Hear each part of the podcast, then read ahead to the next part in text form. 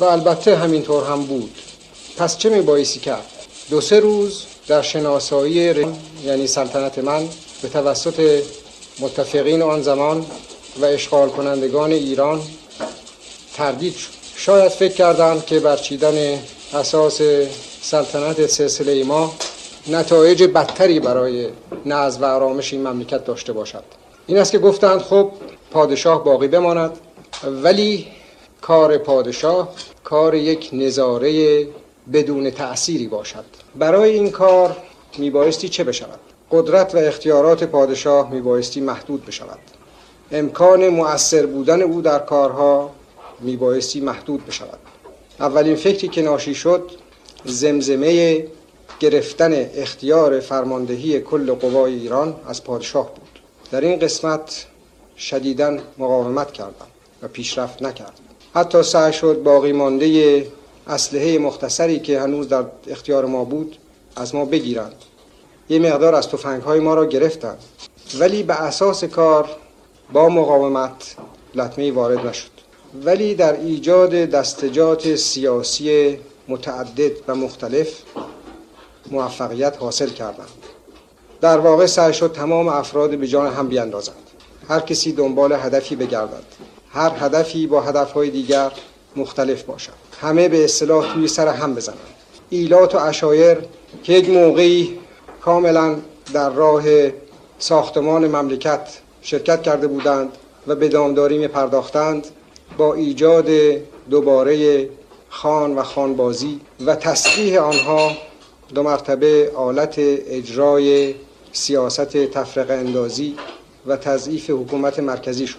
البته در مقابل یک چنین تضعیف حکومت مرکزی نتایج متعددی گرفته می‌شد. البته شاید خواستن زرنگی بکنند مثلا خاطرم هست اولین دسته ای که اون موقع به اسم حزب توده یا کمونیست ایران تشکیل شد به وسیله یکی از عمال کهنه و قدیمی شرکت سابق نفت انگلیس و ایران یعنی یک شخصی به اسم مصطفی فاتح.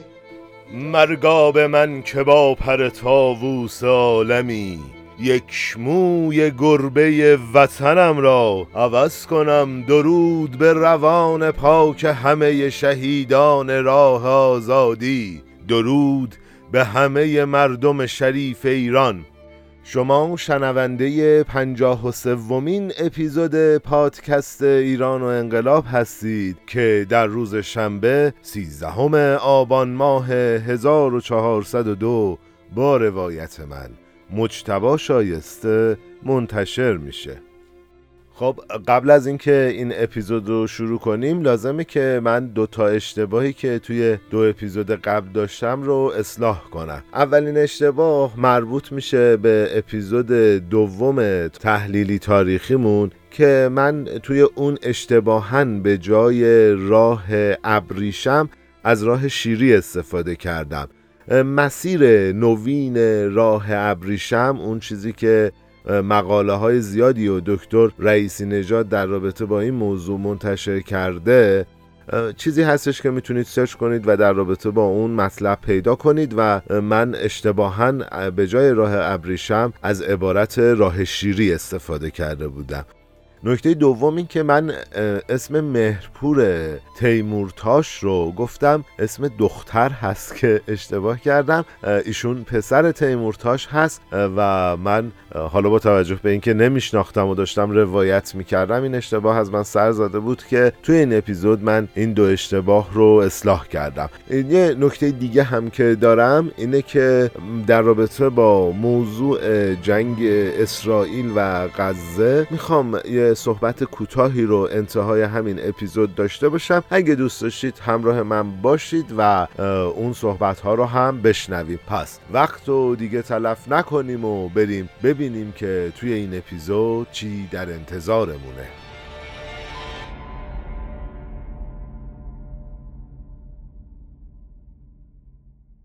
خب توی قسمت قبل اومدیم در رابطه با به سلطنت رسیدن محمد رضا شاه و تقسیم بندی قطبهای تأثیر گذار اون دوره براتون یه مطالبی رو روایت کردیم. داستان هم تا جایی جلو رفت که به کشمکش ها و ستیز های اجتماعی رسیدیم. اما توی این اپیزود ما قرار یک کم از فضای دربار و پادشاهی فاصله بگیریم و بریم توی بطن حوادث و داستان رو از درگیری ها و چالش هایی که گروه های کوچک و قبایل داشتن تا اختلافات طبقاتی و نظریات نشریه ها رو بررسی کنیم و در نهایت به اولین کشمکش طبق گفته کتاب یعنی ستیزهای قبیلهی بپردازیم. خب پس با ما همراه باشید. کتاب میگه توی سالهای پادشاهی رضاشاه دولت گروه های زینفوز رو کنترل کرد. روی کشمکش های داخلی سرپوش گذاشت و جامعه هم به نحوی دچار دگرگونی شد. یعنی به بیان دیگه رضاشاه روی ساختارهای اجتماعی و کنترلشون مسلط بود. اما توی 13 سال بعد و توی دوران محمد رضا ساختار اجتماعی به صحنه کشمکش های شدید تبدیل شد و این منازعات به صحنه سیاسی هم انتقال پیدا کرد. در نتیجه قالب و چارچوب نظام سیاسی هم دچار تغییر و تحولات زیادی شد و این دوره 13 ساله فرصت ارزشمندی رو مهیا کرد تا کارشناس های علوم اجتماعی بتونن کشمکش های داخلی ریشهداری رو که معمولا توی جوامع در حال توسعه توسط نظام های تک حزبی سانسورهای پلیسی بروکرات های ناشی و نظامیان اقتدار طلب پنهان می‌شد رو مشاهده و بررسی کنن و البته در رابطه با خصلت ما ایرانیا اظهار نظر کنن. خب در واقع آبراهامیان داره میگه که این دوره یه دوره مطالعاتی شد برای مردم شناسا و جامعه شناسا خصلت ملی ما ایرانیا آبراهامیان میگه پیدایش احزاب گوناگون گروه های پارلمانی و اجتماعات حرفه‌ای توی سالهای بعد از شهریور 1320 بیشتر ناظرا و دستندرکارای ایرانی و غیر ایرانی رو متقاعد کرد که خصلت ملی ایرانی عبارت هست. است احساس ناامنی، بیاعتمادی، حسادت، سوء زن شدید، تمرد هرج و مرج طلبانه، بدبینی مفرد، فردگرایی آشکار و گروهگرایی اجباری. بچه یه نکته بگم. نمیگه تمرد خالی میگه تمردی که باعث هرج و مرج بشه. خیلی یه تیکه برام جالب بود. بریم تو ادامه صحبت می‌کنیم. همینطور نماینده انگلیس بعد از ناکامی که توی ایجاد جناح قدرتمند علیه شوروی توی مجلس به دست آورد ادعا می‌کنه که ایرانیا از این گونه بیماری های پیشرفته مثل یک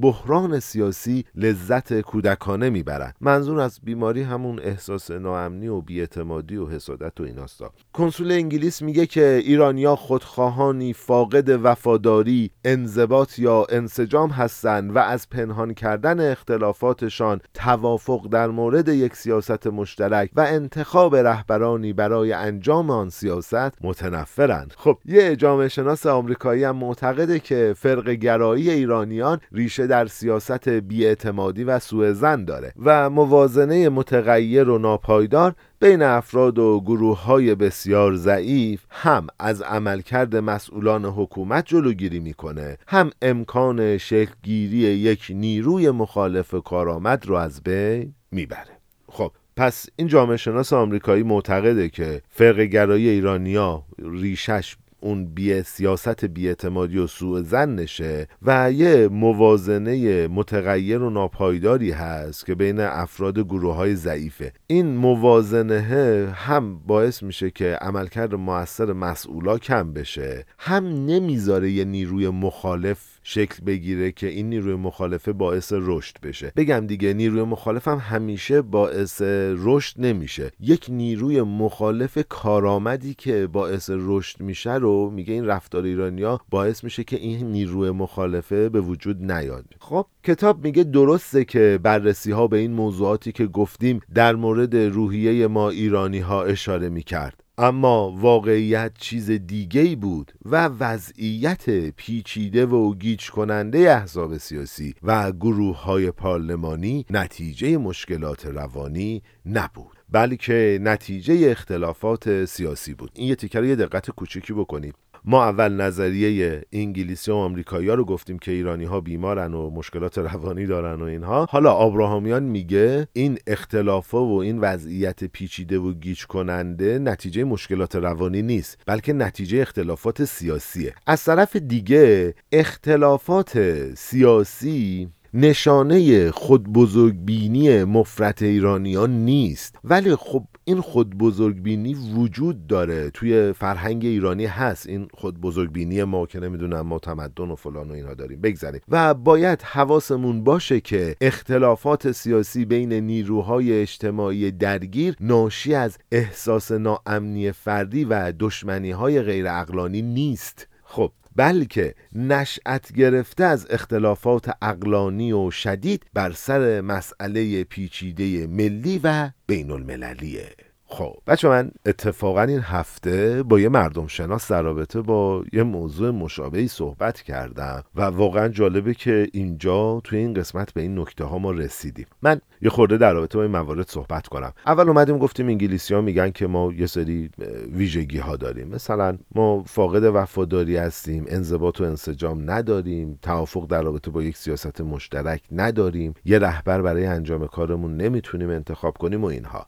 بعد آبراهامیان میگه وضعیت پیچیده تر از اون چیزیه که جامعه شناس انگلیسی و آمریکایی میگن. میگه که درسته که ما اختلاف سیاسی داریم اما این اختلاف سیاسی حاصل خود بزرگبینی مفرتمون نیست. این خود بزرگبینی مفرت وجود داره اما واقعا اختلاف سیاسی به خاطر این نیست که ما احساس ناامنی از جایگاهمون داشته باشیم یا یه دشمنی غیر اقلانی داشته باشیم. اتفاقا ما یه اختلافات اقلانی و شدید سر مسائل ملی و بین المللی داریم. چون به نظرم این موضوع یه موضوع روزم هست. بذارید در رابطه با این موضوع صحبت کنم. ما یه گپی رو با یه مردم شناس می‌زدیم. یه حرف خیلی خوبی به من زد. حالا امیدواریم که بتونیم توی اپیزودهای بعدی با ایشون دوباره گپ هم بزنیم و در رابطه با این موضوع حتی مفصل صحبت بکنیم. ایشون یه حرف جالبی زد. گفت ما ایرانی ها فرهنگ شیعی و اسلامیمون اینه که همیشه میگیم که یه حق وجود داره یه باطل. تو یا تو مسیر حقی یا تو مسیر باطلی. اما فرهنگ غربی همیشه سگانه وجود داشته. توی مذهبش اینطوری بوده. پدر پسر روح القدس. یا حتی فروید یا حالا مثالهای دیگه از جامعه شناسا و روانشناسای دیگه غربی برای من زد که اونها همیشه یک سه قطبی دارن و همیشه دعوای حق و باطل ندارن. برای همینه که اون کسایی که توی ایران هنوز فرهنگ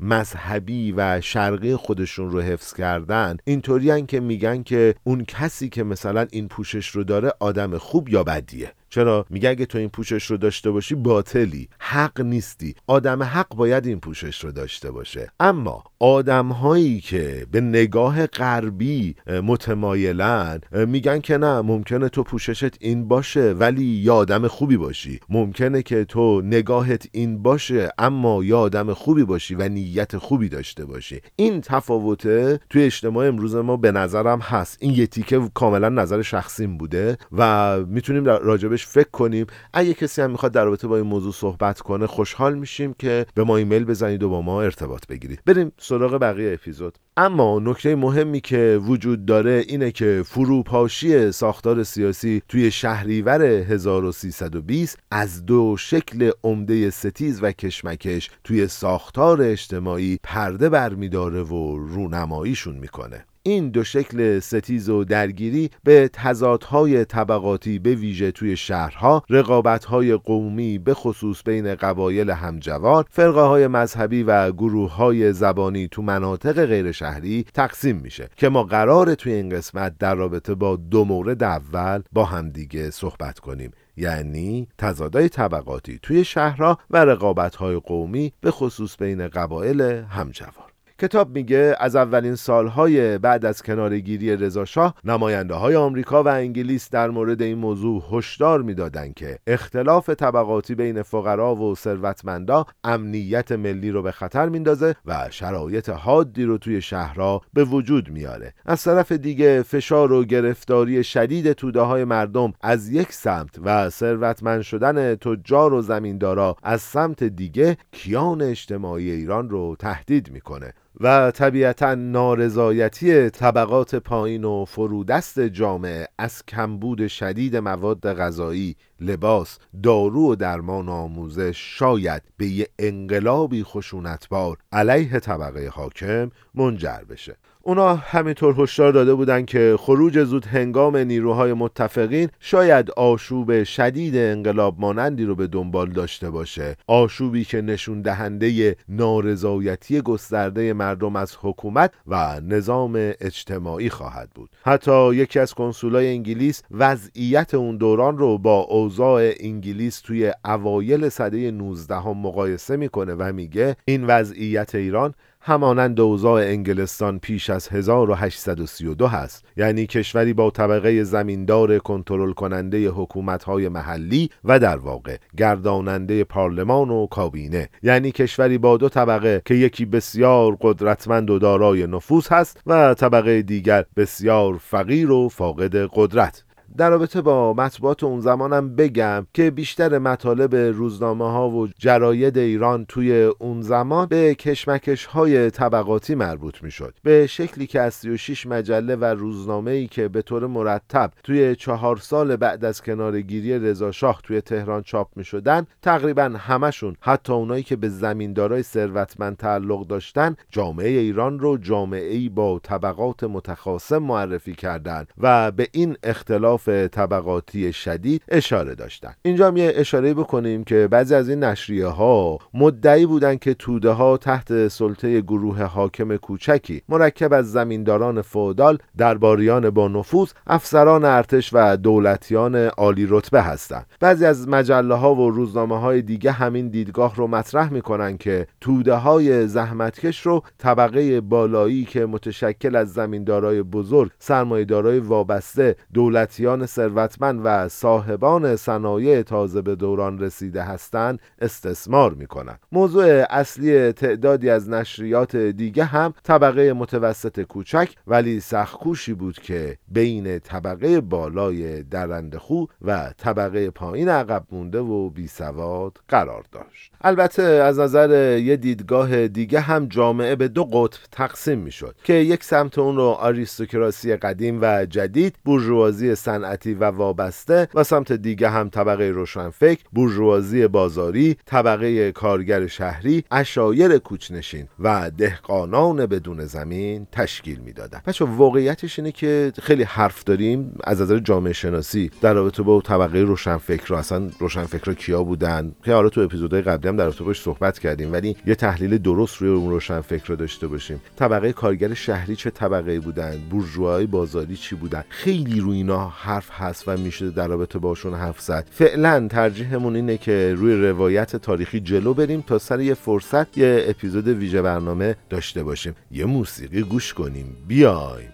بریم سراغ اون عامل دوم یعنی رقابت های قومی بین قبایل همچنان. لا لا لا لا دیگه بس گل لاله. بهار سرخ امسال مثل هر ساله. هنوزم زیر و ترکش قلب و می‌شناسه. هنوز شب زیر سرب و چکمه میناله. نخوابارو گله بیخار و بیکینه نمی‌بینی نشسته گل تو سینه. آخه بارون که نیست رگبار باروته. سزای عاشقای خوب ما اینه. نترس از گله دشمن گل لادن که پوست شیر پوست سرزمین من. اجاق گرم سرمای شب سنگر دلیل تا سپیده رفتن و رفتن.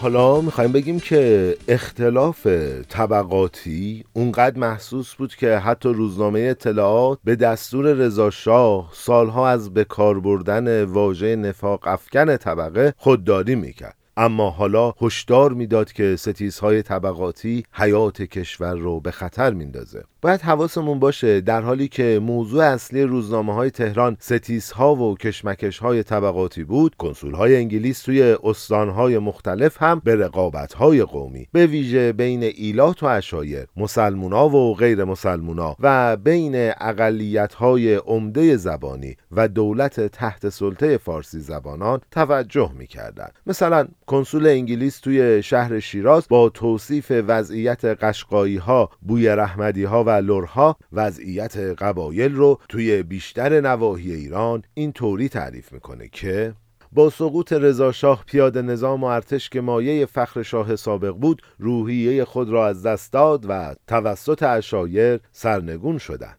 اشایر از دستیابی مجدد به آزادی شور دیگری پیدا کردند. سلاحهای خاک شده دوباره روشنایی روز را دید و با دقت تمیز شدند. تسلیحات جدیدی نیز به دست آمد و خریداری شد. برخی را نظامی ها و قاچاقچی های اسلحه به آنها فروختند و تعدادی نیز در حمله به پاسگاه های دور افتاده قشون به دست آمد. از طرفی انبوه اسلحه فراریان ارتش که تعدادی از آنها از بین ایلات به خدمت نظام درآمده بودند و به سرعت به سمت ایل و طایفه خود برگشته بودند نیز به مجموعه این اسلحه ها اضافه شد و ظاهرا مسابقه تجدید تسلیحات آغاز شده است. آن گروه از خوانین سابقی که از ادوار طولانی تبعید و حبس جان به در برده بودند بی سر و صدا به میان توایف خود بازگشته و برای اعاده اقتدار از دست رفته و استرداد املاک مصادره شده خود دست به کار شدند. استرداد املاک نیز هنوز نیمه کار مانده و تا کنون به نبردهای خونین متعددی با دولت منجر شده است. اعاده قدرت از دست رفته نیز معمولا با سهولت چندانی روبرو نبوده است. اگرچه اکثر اتباع دیرین و خیشاوندان ضعیفتری که اجازه داشتند در میان ایل بمانند در مقام کسانی که خودشان نیز در دوره رضاشاه آسیب و سختی بسیار کشیده بودند از بازگشت خوانین استقبال کردند. اما باز هم هستند کسانی که در میان آنها یا به علت دور از دسترس بودن ییلاق و قشلاق آنها یا به دلیل آنکه آلت دست حکومت شاه قرار گرفته بودند نه فقط آنقدر مورد ظلم و ستم قرار نگرفتند بلکه از مصائب همسایگانشان نیز بهرهمند شدند و حالا از اعاده حکومت منطقه‌ای که در برابر آن جز تقیان یا جدا شدن از ایل راه چاره دیگری وجود نداشت رضایت ندارند خب یه خود این پاراگراف رو من خلاصه کنم و ساده تر بیانش کنم. ببینیم بعد از دوره رضاشاه یه هرج و مرجی توی کشور به وجود میاد. قدرت نظامی کشور متلاشی میشه. همه اون اشایر و رئیس قبیله هایی که رضاخان برای آروم کردن اوضاع اونها رو زندانی یا تبعید کرده بود برمیگردن به ایل و قبیلهشون. بعد وقتی برمیگردن می‌خوان حالا علاوه بر این که اعتبارشون رو دوباره به دست بیارن بتونن دوباره اون دوران با شکوه خودشون رو راه بندازن دیگه. پس میان با دولت مرکزی سر گرفتن قدرت و مناطقی که از دست داده بودن دچار درگیری میشن. کنسولگری هم اشاره می‌کنه دیگه. اونا علاوه بر این که سلاحاشون رو دوباره در میارن میرن مراکز نظامی منطقه رو قارت می‌کنن. یه سری از نیروهای نظامی هم که به آغوش ایلات برگشته بودن سلاحاشون رو میارن اونجا. و حالا این نیروهای نظامی تازه یه انگیزه انتقام هم دارن و قصد دارن به دوران قاجار برگردن. یعنی اون شکوه دوران قاجارشون رو برگردونن. یادتونه دیگه سیاست انگلیس قبل از 1285 دولت مرکزی بودش که قدرت نداشته باشه و ایلات توی کل کشور قدرت داشته باشه بعد از 1285 سرکوب دولت های محلی یا همون ایلات و قدرت گرفتن دولت مرکزی بود. حالا این رئیس قبیله ها می‌خواستن برگردن به اون دوران قاجارشون. این وسط خب یه قبیله هایی هستن که مورد لطف حکومت قرار گرفتن دیگه. پس مخالف بازپسگیری قدرت این ایلایی هستند که از شورش حمایت می‌کنن یا توی دوران رضاشاه آسیب دیده بودن. پس ما الان می‌بینیم که مناطق ایلات و اشایر ما که خب خیلی هم زیاد بودن در حال قدرتگیری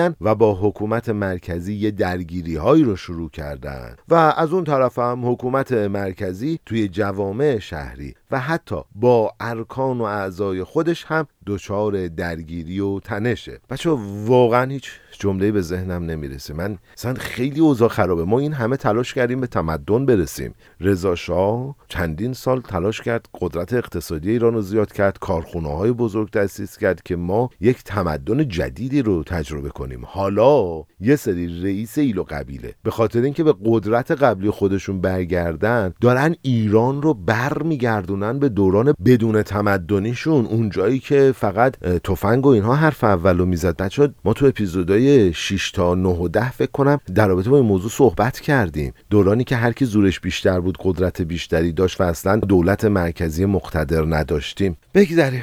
سفیر انگلیس توی تهران معتقد بود که حکومت مرکزی می‌تونست با همون کلک قدیمی قاجار یعنی تحریک قبیله بر علیه قبیله دیگه و هیزم ریختن به آتیش درگیری های توایف نفوذ خودش رو توی این مناطق حفظ کنه. اما این کار رو انجام نمیده. من اینو توی پرانتز بگم که ظاهرا این تاکتیک و سیاست انقدر کارآمد بوده که برای چند صد سال بر علیه قیام توایف جواب می‌داده و باعث می شده که قبایل نتونن قدرت بگیرن و با هم متحد بشن. سفیر انگلیس هم هنوز معتقده که اون سیاست جواب میده و حکومت می‌تونسته با اون سیاست قضیه رو جمع کنه. این حالا پرانتز بسته میشه ولی این نکته رو بگیم دیگه. تفرقه بنداز و حکومت کن همیشه جواب بوده. ما در رابطه با این موضوع صحبت کردیم. یکی از اصولی ترین سیاست هاش هم همینه دیگه. دوست دشمن من دشمن منه یا دشمن دشمن من دوست منه. این خودش یکی از عامل های اصلی تفرقه بنداز و حکومت کنه. بگذریم. سفیر حتی به این موضوع اشاره می‌کنه که کاملا مسلم است که سیاست تحریک قبیله بر علیه قبیله دیگر باعث میشه که هرگز قبایل به صلح پایداری نرسن ولی این فقط یه بخشی از این کشمکش ها بوده. اما در حال حاضر حفظ موازنه قدرت در نواحی معین تنها چاره دولت برای حفظ صلح و آرامش موقتی است خب ولی این فقط یه بخشی از این کشمکش ها بوده دیگه. من متاسفانه باید بگم که وقتی دارم این مطالب رو می‌خونم دوباره یاد دوران قاجار میفتم ما برگشتن به تنظیمات کارخونه واقعا نمی‌فهمم. ما این همه میجنگیم مشروطه میشه نمی‌دونم این همه روشنفکر کشته میشه توی 16 سال. اون همه مبارزه صورت می‌گیره که ما به یه جامعه مدرن برسیم.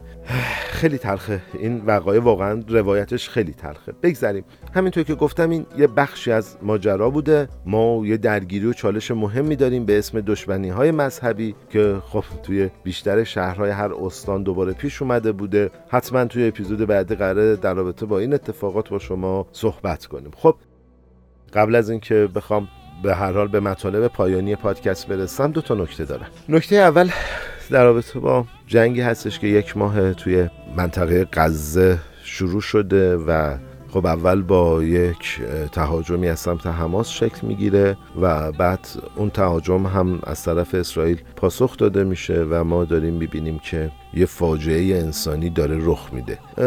من اصلا کاری ندارم. کی به حق کی به حق نیست. مسئله تاریخی انقدر زیاد داره این موضوع که اصلا نمی‌خوام در رابطه باش صحبت کنم. یه خواهشی دارم. واقعا به خاطر نمی‌دونم حب و بغض های سیاسیمون طرف یه نفر رو نگیریم. چشممون رو روی جنایت نبندیم کشته شدن یک کودک فارغ از اینی که چه دینی داره یهودی یا مسلمان غلطه. کشته شدن آدم ها غلط.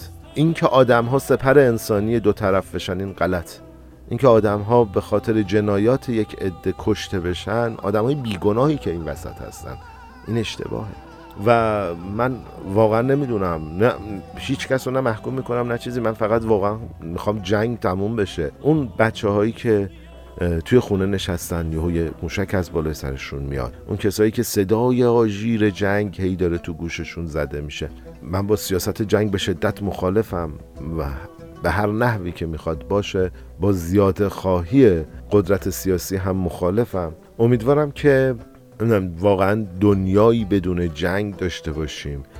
دنیایی داشته باشیم که کودک ها بتونن بخوابن بدون اینکه صدای نفیر موشک رو بشنون. من دیگه تمام کنم صحبت رو از همه شما سپاسگزارم که ما رو میشنوید به دوستاتون معرفی می‌کنید. از همه بچه های گروه هنری هیواد که کنار من بودن از احمد اسداللهی به عنوان نویسنده سپاسگزارم. از محمد حسین منصوری عزیز. کسی که انتخاب موسیقی می‌کنه کار خیلی سختیه. بر اساس مت بر اساس وقایع روز داره این کار رو انجام میده. ما از روز اول این کار رو کردیم. شما موسیقی ها رو گوش کنین متوجه وقایع روز و یا حتی وقایع سیاسی که ما تو اون اپیزود داریم روایت می‌کنیم میشید. من از محمد حسین منصوری عزیزم که این کار رو داره انجام میده سپاسگزارم. کار سختیه که تو چند صد تا موسیقی گوش کنی انتخاب کنی وسواس خاصی به خرج میده ازش سپاسگزارم. از آیه آقاخانی عزیز که توی میکس و edit کمک من می‌کنه. از این عزیز هم سپاسگزارم و همه بچههایی که به هر حال به نحوی کمک می‌کنن تا این پادکست تولید بشه و منتشر بشه. ممنونم از همه شمایی که برای ما کامنت می‌ذارید و به ما کمک می‌کنید. ایمیل می‌زنید از ما نقد می‌کنید. از شما هم سپاسگزارم. و نکته بعدی این که خب می‌تونید از ما هم حمایت مالی بکنید. آدرس صفحه هامی باشمون توی توضیحات پادکست هست و البته شماره کارت رو هم ما توی حالا توضیحات پادکست قرار دادیم. از اون هم می‌تونید استفاده کنید. مخصوص فقط پادکست ایران انقلاب هستش. و همچنین اگر می‌خواید منابع موسیقیایی ما رو داشته باشید منابع متنی ما رو بهش دسترسی داشته باشید حتما کانال تلگراممون که آدرسش توی توضیحات هست رو follow کنید. از اونجا حتی می‌تونید با اکانت تلگرام ما ارتباط بگیرید و با ما صحبت کنید. می‌تونید به ما هم ایمیل بزنید. برای عزت سربلندی و اقتدار میهنم ایران در برابرتون در میستند خانه را روشن می‌کنند و میمیرند. راه